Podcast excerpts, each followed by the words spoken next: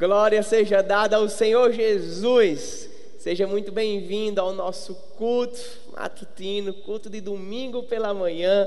Nada é mais especial do que acordar adorando ao nosso Senhor, adorando ao nosso Jesus com louvores de adoração, de reafirmar nossa mente e o nosso coração quem o nosso Senhor Jesus é para a nossa vida. Que esse seja o desejo do seu coração nessa manhã. Ontem a juventude nazarena em todo o Brasil reservou o dia para falar sobre evangelismo nacional, o dia do evangelismo nacional para toda a juventude da Igreja do Nazareno no Brasil. E algumas ações evangelísticas foram realizadas ontem inclusive com ministração de cursos, treinamentos e reafirmação sobre a necessidade que nós temos de evangelizar o nosso Brasil. Uma ação da juventude que envolveu, além dos jovens, os adolescentes e também as crianças. Algumas das ações foram muito simples, dado o contexto de isolamento social que nós estamos passando as principais ações, as principais é, motivações evangelísticas partiram a partir de vídeos nas redes sociais. Mas o que encheu meu coração de alegria foi ver algumas crianças compartilhando por meio do Instagram, do WhatsApp, de mídias sociais a respeito do amor do nosso Senhor Jesus Cristo o que traz esperança ao nosso coração é saber que a iniciativa promovida pelos jovens alcançou até o coração das nossas crianças e elas testemunharam desse amor. E quando nós vimos ali os vídeos do ministério infantil dessa igreja, produzidos por uma arma poderosa de comunicação em massa, o celular dos seus pais. O que pode ser mais desejado para, pelas nossas crianças do que o celular do seu papai e da sua mamãe? Então, de frente ao celular dos seus pais, elas gravaram mensagens tão simples, mas ao mesmo tempo tão poderosas verdades que o nosso país precisa conhecer, verdades que vão libertar o nosso povo de todo o pecado, de toda perdição e de todo o mal que assola a nossa nação. E é lindo ver as mensagens que elas publicaram, crianças de dois anos até 12 anos de idade, e na sua maioria elas começavam assim: Olá, meu nome é Joyce. Meu nome é Eloá, meu nome é Luiz Pedro e eu vim aqui para falar uma mensagem para você. Joyce gravou uma mensagem linda e ela começa a sua mensagem dizendo: Eu tenho um recado especial para você. E o recado é que Jesus lhe ama e quer lhe salvar. E ela cita lá João 3,16, dizendo que Deus amou o mundo de tal maneira que enviou o seu Filho unigênito para que todo aquele que nele crê não pereça, mas tenha vida eterna. E ao final, depois de citar esse versículo conhecidíssimo por todos nós, ela diz: Pronto, gente, é só isso. Tem algo mais que precisa ser dito, Joyce? Tem algo mais que possa ser acrescentado, além de dizer para as pessoas que Deus amou o mundo de tal maneira que enviou Jesus, o seu Filho, o próprio Deus que sai lá do céu, abre mão da sua glória e vem habitar aqui na terra? Esse versículo também foi citado por várias outras crianças, Yasmin Levi e Livinha, sua irmãzinha caçulinha, que ao final de tudo aquilo finaliza a citação de Levi de João 3,16 com um ah, ah, ah, ah, amém. Era o que ela sabia dizer e podia concordar. Assim como Rodrigo, Samuel, que disse: Olha, eu vim falar algo muito importante para você. Cita João 3,16 e ao final diz: Beijinhos para todos vocês. Alguns outros com muita criatividade trouxeram cartazes. Alguns que ainda não sabem e não aprenderam a falar direito, mas trouxeram ali os seus cartazes com uma mensagem. Alice, tão pequenininha, com um cartaz ali dizendo em suas mãos: Eu tenho algo para lhe dizer algo que eu ainda não sei e não consigo comunicar verbalmente, porque eu só tenho dois anos de idade, mas em minhas mãos eu lhe comunico uma verdade: que Jesus lhe ama e não desiste de você. Lucas e Gustavo fizeram um esquete ali, uma representação de um soldado de polícia. Pare, pense, siga Jesus.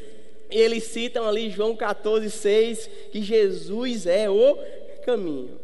Ian Lucas, dois anos de idade, citando João 14, 6, coisa linda, Jesus é o caminho. E o que dizer então de Mariana? Nossa cantora Mirim, que mesmo sem saber, cita ali João 3,30 e começa a cantar com direito, inclusive, a legenda: que ele cresça, que ele, que ele cresça e eu desapareça. Apareça, Senhor, e que o seu nome cresça. Que coisa linda, Mariana, utilizando legenda, porque ainda está aprendendo a falar declarando a palavra de Deus por meio de canções. Lucas Sanches, Lucas citando lá João 5,24.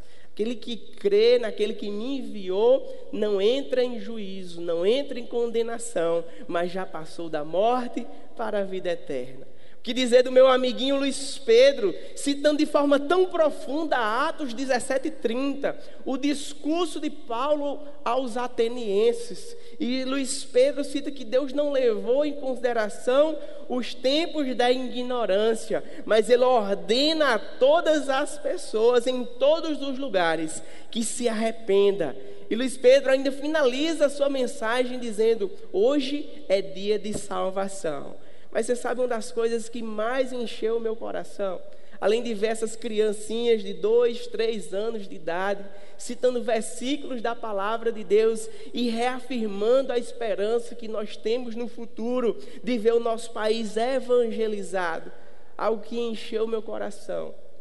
Um dos testemunhos mais concretos que eu pude assistir durante essas transmissões aí lá no canal do Ministério Infantil da Igreja do Nazareno, onde as crianças testemunharam ontem no dia do Evangelismo Nacional o amor de Deus, foi ver minha filha Ana Maria dizendo que Deus mudou a vida dela e Deus também pode mudar a sua vida. Se Deus mudou a vida dela, se ela testemunha que Deus promoveu mudanças concretas na vida dela, Deus também pode mudar a sua vida. E esse testemunho encheu o meu coração, porque é algo que eu posso ver com os meus próprios olhos, a mudança que Deus tem feito nas nossas vidas. Mas eu assisti todos os vídeos, sem exceção. Eu citei apenas aqui alguns deles, mas são tantos. E se você quer encher o seu coração de esperança, vá lá no canal do Instagram do Ministério Infantil da Igreja do Nazareno aqui de Mossoró e assista os testemunhos daquelas crianças que em sua maioria João 3,16 foi a tônica da mensagem transmitida por essas crianças, porque Deus amou. Vá lá e confira que vale a pena. Eu citei apenas alguns de todos que eu assisti, sem exceção. Mas eu quero chamar a nossa atenção nessa manhã, além de todos esses testemunhos e mensagens lindas transmitidas também pelos jovens adolescentes. Eu reforcei aqui a é, a beleza da mensagem das crianças pela simplicidade, pela ingenuidade, mas os jovens e adolescentes também participaram disso. Alguns mandaram para mim, na minha conta pessoal, os seus testemunhos, vídeos criativos ali no TikTok. Mas o que eu quero chamar a atenção não é para João 3,16 considerando que essa é a espinha dorsal do Evangelho do Senhor Jesus Cristo, pelo amor de Deus, Ele envia o seu Filho ao mundo para nos salvar. Mas o que eu quero chamar a atenção nessa manhã são algumas frases, algumas frases introdutórias que estão ali um pouquinho antes de Jesus declarar João 3,16, naquele diálogo que ele tem ali com Nicodemos. Abra sua Bíblia comigo em João 3, versículo 13.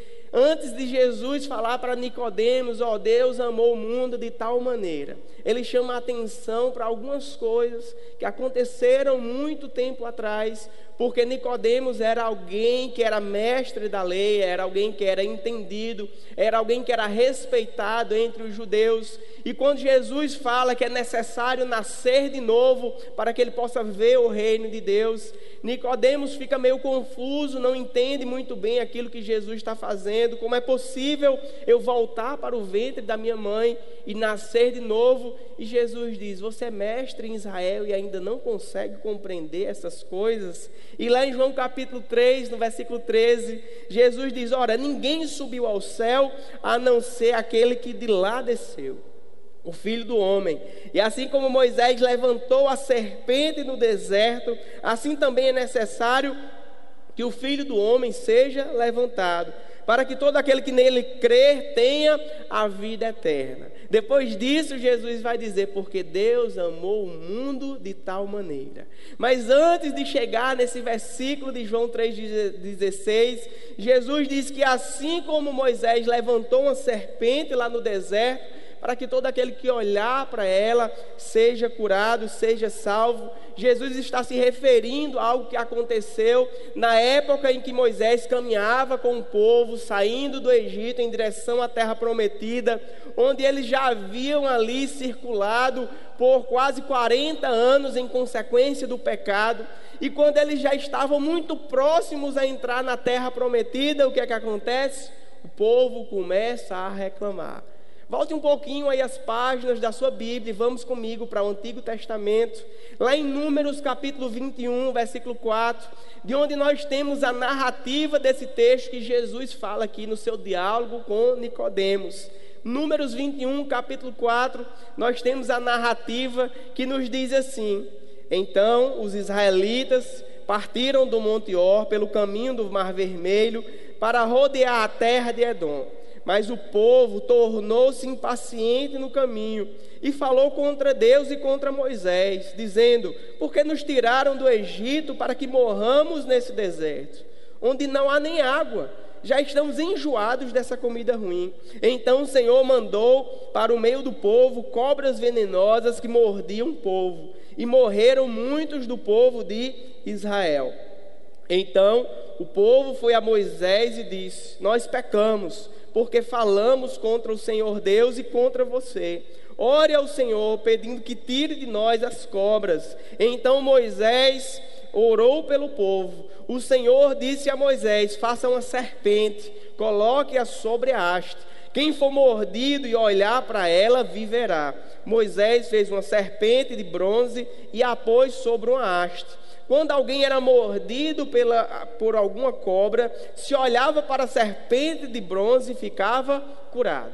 É sobre isso que Jesus está falando a Nicodemos antes dele citar, antes dele declarar João 3:16. Ali no deserto, onde o povo já estava tão próximo a chegar à terra prometida. Nos dias de hoje, a região onde isso aconteceu fica ali no território da Jordânia.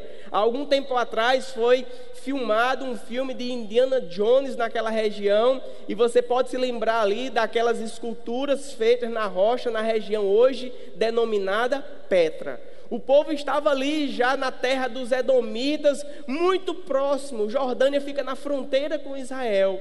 Mas em algum momento o povo começou a se tornar impaciente e começou a reclamar. E a solução que Deus dá para Moisés e para aquele povo naquele momento é levante uma serpente e todo aquele que olhar para ela será curado. Como todas as coisas que estão escritas no Antigo Testamento são para nos ensinar algo a respeito dos dias de hoje e sinalizam para Jesus, a mensagem que eu tenho para você nessa manhã é: olhe para Jesus no meio de toda e qualquer dificuldade, no meio de qualquer tipo de circunstância, assim como aquele povo no deserto estava morrendo por picadas de serpentes venenosas e olhou para aquela eh, serpente de bronze, hoje nós precisamos olhar para o nosso Senhor Jesus, que foi pendurado naquele madeiro, mas não está lá, porque ele ressuscitou. Olhe para o Senhor Jesus. Às vezes, no meio das circunstâncias, no meio de tudo aquilo que nós estamos vivendo, podemos estar até tão perto daquilo que Deus nos prometeu. Esse povo estava tão perto, tão perto de entrar na terra prometida. Já havia rodado, circulado no deserto por quase 40 anos em função da desobediência e da incredulidade. Mas agora eles já conseguiam ver Israel do outro lado, já conseguiam ver o Mar Vermelho, já conseguiam vislumbrar aquilo que Deus havia prometido aos seus antepassados, mas o povo tornou-se impaciente. Será que a impaciência está fazendo com que você abra mão daquilo que Deus lhe prometeu e de repente está trazendo ao seu coração algum tipo de impaciência, de revolta contra Deus? O povo não compreendia porque é que o rei de Edom não permite que a gente passe. Por que é que a gente não enfrenta esse rei e destrói todos os edomitas? Se Deus nos deu essa terra, por que é que a gente tem que andar mais? Tanto tempo depois de 40 anos no deserto. Deus lá em Deuteronômio 23:7 tinha dado uma ordem ao povo que não odiassem os edomitas, porque eles eram irmãos, eles são descendentes de Esaú, irmão de Jacó. Não destrua esse povo, vocês vão arrodear, vocês vão andar um pouco mais, mas a promessa, a terra prometida, o lugar que emana leite e mel, já está tão perto que você não precisa ficar assim tão impaciente. E aquele povo que até pouco tempo atrás estava ali entusiasmado porque acabavam acabaram de ter derrotado um rei poderoso que se opunha a eles, eles saem dali entusiasmados, mas em pouco tempo depois começa a reclamação, a impaciência. Às vezes a gente começa a nossa caminhada com Cristo tão entusiasmados, tão entusiasmados, e é lindo quando a gente ministra para turma de discipulado e vem ali aquele novo convertido no fogo do Espírito Santo, vendo mudança de vida, transformação no caráter, transformação na família, mas em algum momento da nossa caminhada, se não estivermos vigilantes, nós vamos começar a nos impacientarmos, achando que aquilo que Deus prometeu está demorando demais, porque nós queremos que as coisas se realizem no nosso tempo e não no tempo de Deus. Quando eu pensava um pouco sobre isso, o que eu me lembrei foi de um personagem de um desenho infantil chamado Shrek, e lá tem um burrinho chamado Tomás. E é interessante que quando Shrek e Fiona decidem viajar, conhecer outras terras, outros territórios, eles vão entusiasmados ali para aquela viagem. E Tomás, o burrinho de Xeré, entra ali e diz: Que maravilha, nós vamos também, é demais, vamos lá, manda ver, vamos chegar lá. Oh, beleza, que maravilha, vamos em frente, manda ver, Shrek. Eu não vejo a hora de chegar lá. E alguns minutos depois, Tomás está perguntando: E aí, já está perto? E aí, já chegou? Que tédio, que tédio, que tédio, que tédio, já chegou, vai demorar. Então, mais agora começa a falar contra aquela viagem que ele tanto fez expectativas. Às vezes na nossa caminhada isso acontece. Nós fazemos expectativas a respeito do que Deus falou, saímos ali de um culto com a mensagem de Deus, entusiasmados com a mensagem de Deus para o nosso coração, uma promessa de Deus reafirmada, uma palavra de Deus para mim e para a sua vida, e em algum momento, quando as circunstâncias fogem ao nosso controle, começamos a nos impacientar. E o povo também começou a falar contra Deus. Veja aí o versículo 5. O que é que diz versículo 5 de Números, capítulo 21, se você está com sua Bíblia aberta. Então o povo falou contra Deus e contra Moisés, porque nos tiraram do Egito para que morramos nesse deserto, onde nem água tem. Já estamos enjoados dessa comida ruim. O povo começa a reclamar, porque Deus os livrou da escravidão lá do Egito. Eles sofreram ali durante 400 anos, sendo oprimidos naquele cativeiro infernal do Egito. E Deus liberta esse povo e agora eles começam a reclamar: não tem água aqui, essa comida é muito ruim. O pão do céu, o alimento que Deus mandou diretamente do céu, um alimento puro, saudável, que dava força e vigor ao corpo daquele povo, que sustentou aquele povo durante 40 anos, e eu posso garantir, meu irmão, que não tinha ninguém lá com índice de colesterol elevado, não tinha diabetes, essas coisas todas, porque o alimento vinha direto do céu. tinha todas as substâncias necessárias para o nosso sustento.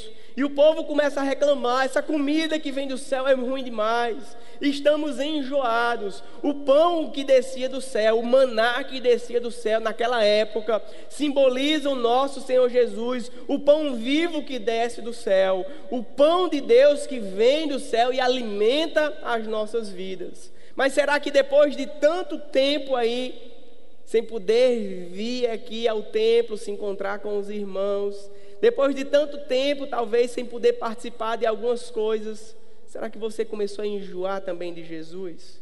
Será que o pão do céu que foi dado por amor, você lembra de João 3,16?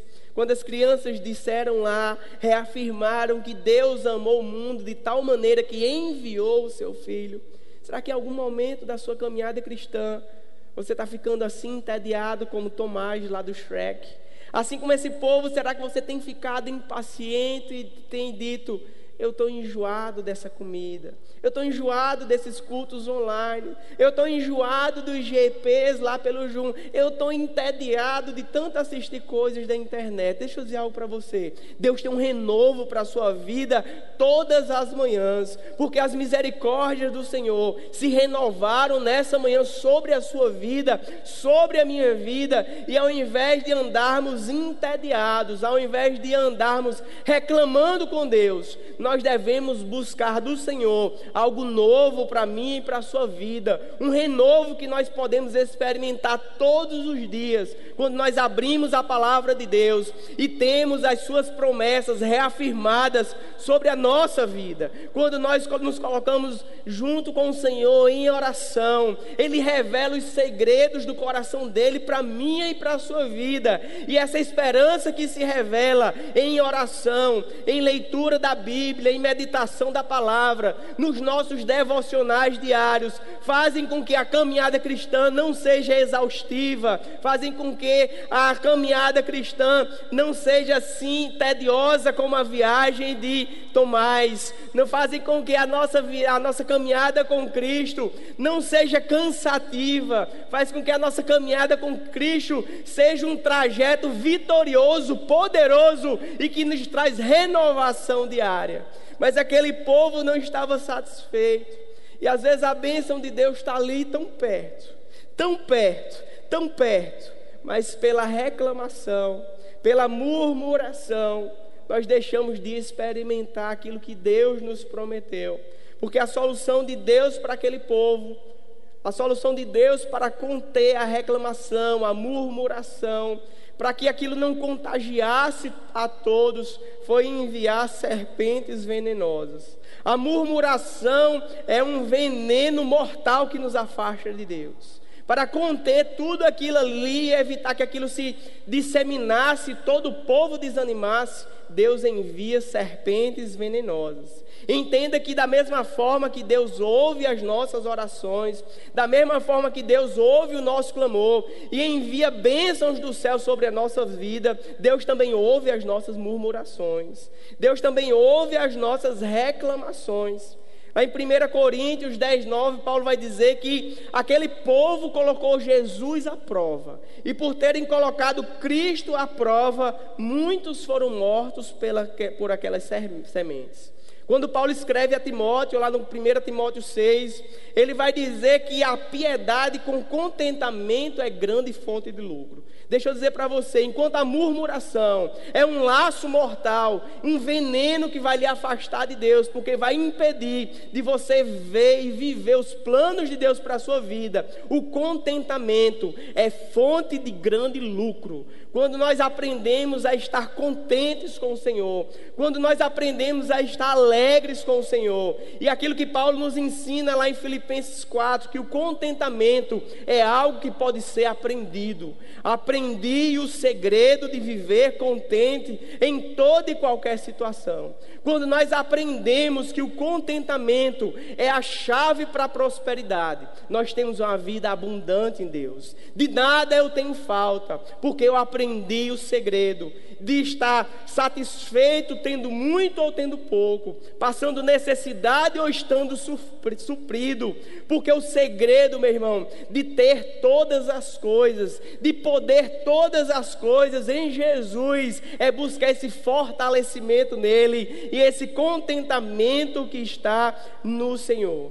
Enquanto a murmuração mina a esperança, do que Deus tem para a sua vida, o contentamento, reanima a esperança que nós temos em Cristo Jesus, porque vivifica a nossa fé. Não permita que a murmuração, assim como fez com esse povo e matou muitos, venha lhe envenenar envenenar o seu coração, impedir que você veja os planos de Deus para a sua vida e que você não termine a caminhada proposta com Deus, por Deus, quando lhe tirou lá do pecado, da escravidão, quando você entregou a sua vida para Jesus, ali começou a sua saída do Egito. E agora nós estamos nessa caminhada em direção à terra prometida, mas essa caminhada tem que ser vivida com fé, meu irmão porque sem fé é impossível agradar a Deus. É isso que o autor de Hebreus escreve lá no capítulo 11, versículo 6, quando ele nos dá ali um tratado sobre o que é fé.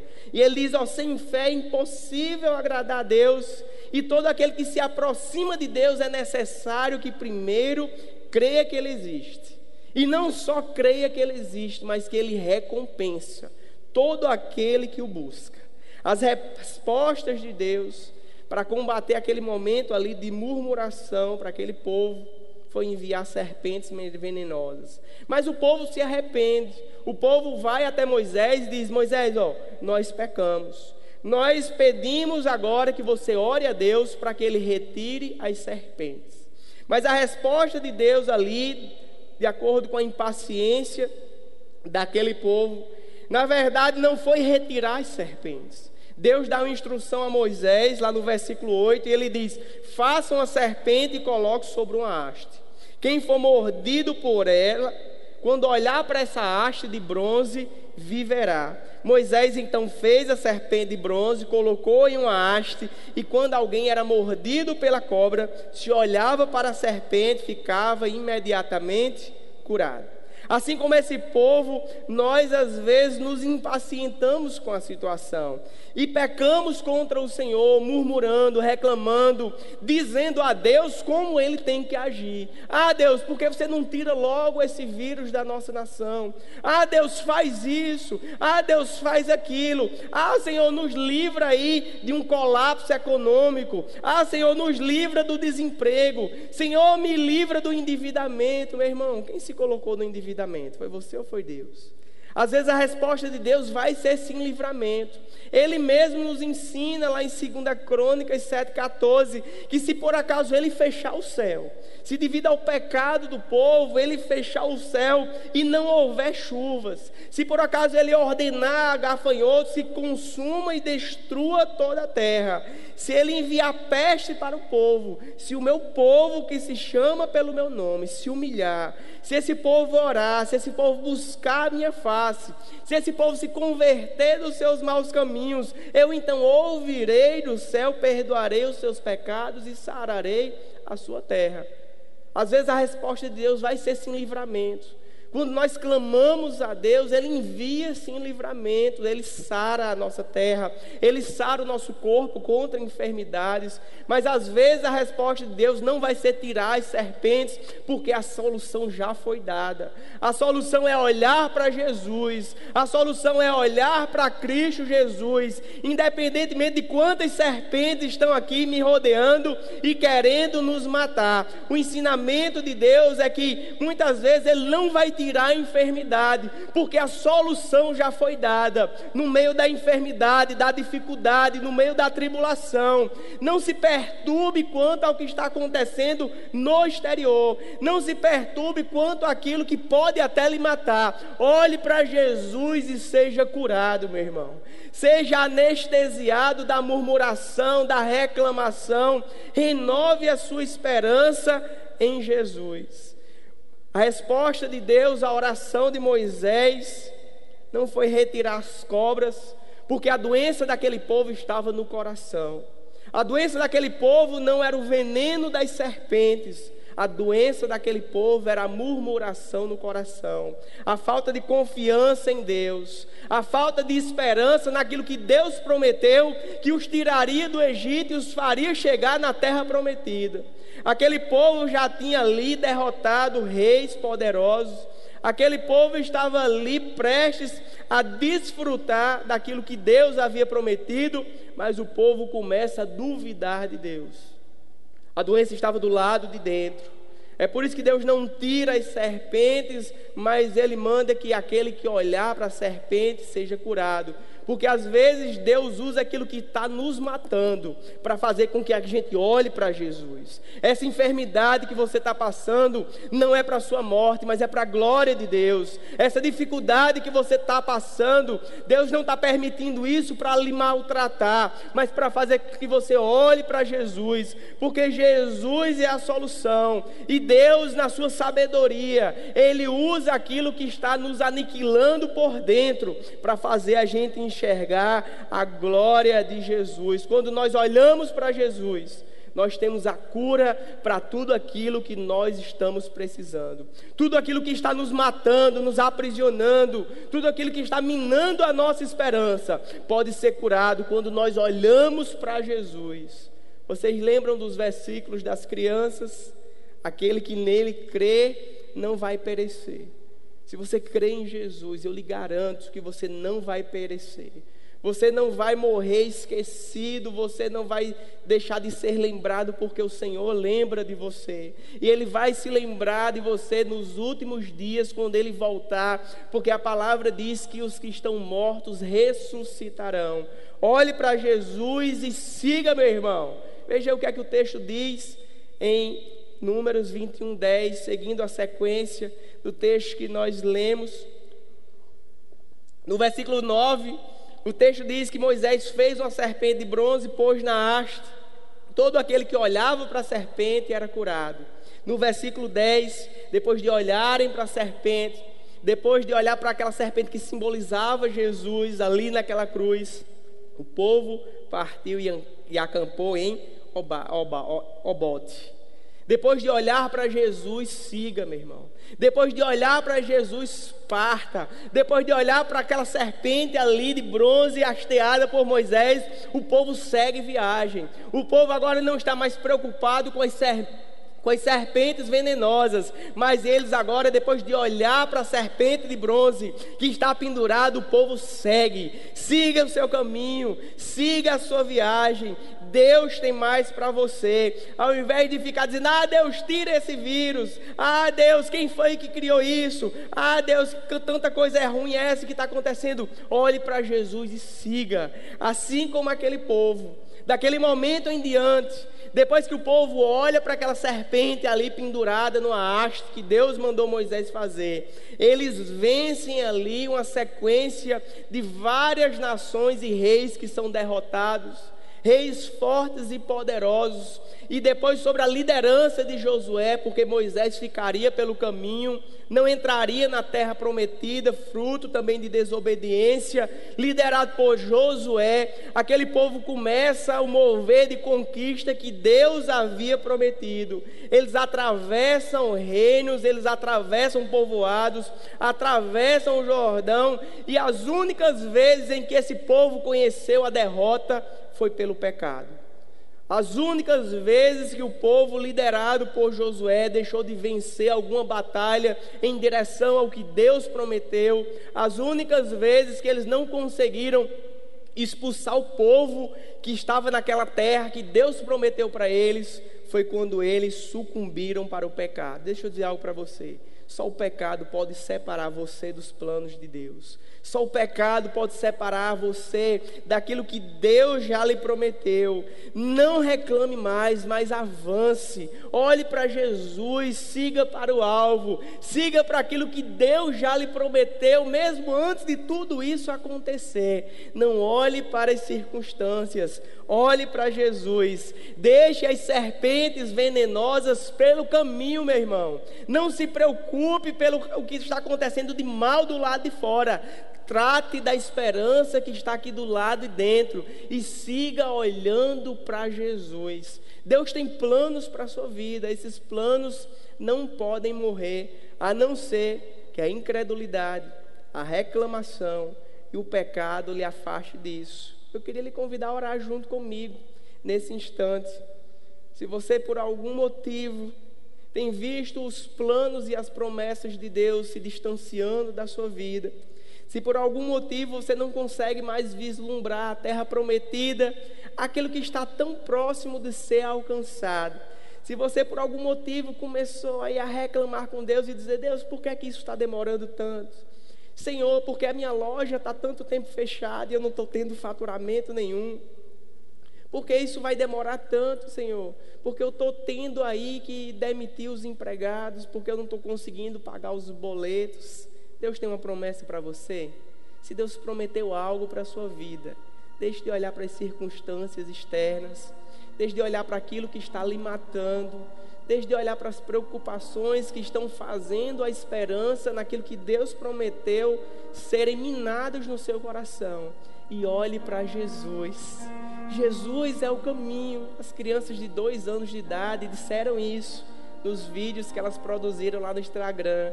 Jesus é o caminho, aquele que crê no Filho não vai perecer. Você não vai sucumbir se você guardar a sua fé e a sua esperança em Cristo Jesus. Ore comigo agora. Peça perdão ao Senhor. Assim como aquele povo reconheceu, Moisés, nós pecamos. Reconheça agora que você tem deixado a murmuração brotar no seu coração você tem perdido o contentamento, a alegria de coisas simples. Estar ali na presença do Senhor, se alegrando. Quanto tempo faz que você não chora lendo uns salmos, lendo as promessas de Deus para a sua vida? Quanto tempo faz que você não chora uma transmissão como essa, recebendo uma palavra de Deus de encorajamento para o seu coração, porque tem permitido que o seu coração fique endurecido. Ore comigo agora e peça ao Senhor que destrave tudo isso. Coloque um coração de carne aí no seu peito, que volte a pulsar e a bater, na esperança daquilo que Deus lhe prometeu. Não permita que o veneno da murmuração lhe mate. Não permita que o veneno da mágoa tire aquilo que Deus prometeu para você. Ore comigo agora, Pai, no nome de Jesus. Eu oro a Deus e peço que essa palavra liberada encontre os corações que o Senhor deseja ministrar nessa manhã, Pai. Nós dependemos totalmente do Senhor e nós queremos te pedir perdão, ó Pai, pelas vezes que nós queremos determinar o teu agir, Senhor. Ah, Deus, quem somos nós? Quem somos nós, Senhor, para dizer como o Senhor deve agir? O Senhor que é soberano, o Senhor que é poderoso, o Senhor que tem o domínio do tempo, o tempo está em tuas mãos, o Senhor dá ordem a respeito do tempo. Uma palavra do Senhor e o tempo retrocede, uma palavra do Senhor e o tempo tem que avançar, porque o Senhor dá ordem aos homens e ao tempo, Senhor. Quem somos nós, meu Pai? Quem somos nós para definir o teu agir, Senhor? Se tem algo, ó Deus, em nós que pode impedir o teu agir, é o nosso pecado, a nossa incredulidade, porque o Senhor age por meio de fé.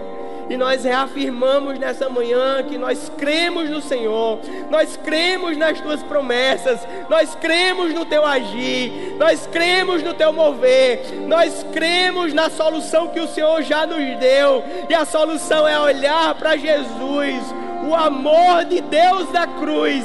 Nós agora, Deus, tiramos os olhos das circunstâncias, tiramos os olhos daquilo que quer nos matar, tiramos os olhos, ó Deus, daquilo que está trazendo dúvida e reclamação para a nossa vida e olhamos para Jesus, a nossa esperança, a razão do nosso viver o motivo pelo qual nós vivemos, nos movemos e existimos. O Senhor é a solução. O Senhor é a solução para o pecado. O Senhor é a solução para a morte. O Senhor é a solução, porque no Senhor nós não experimentaremos a morte.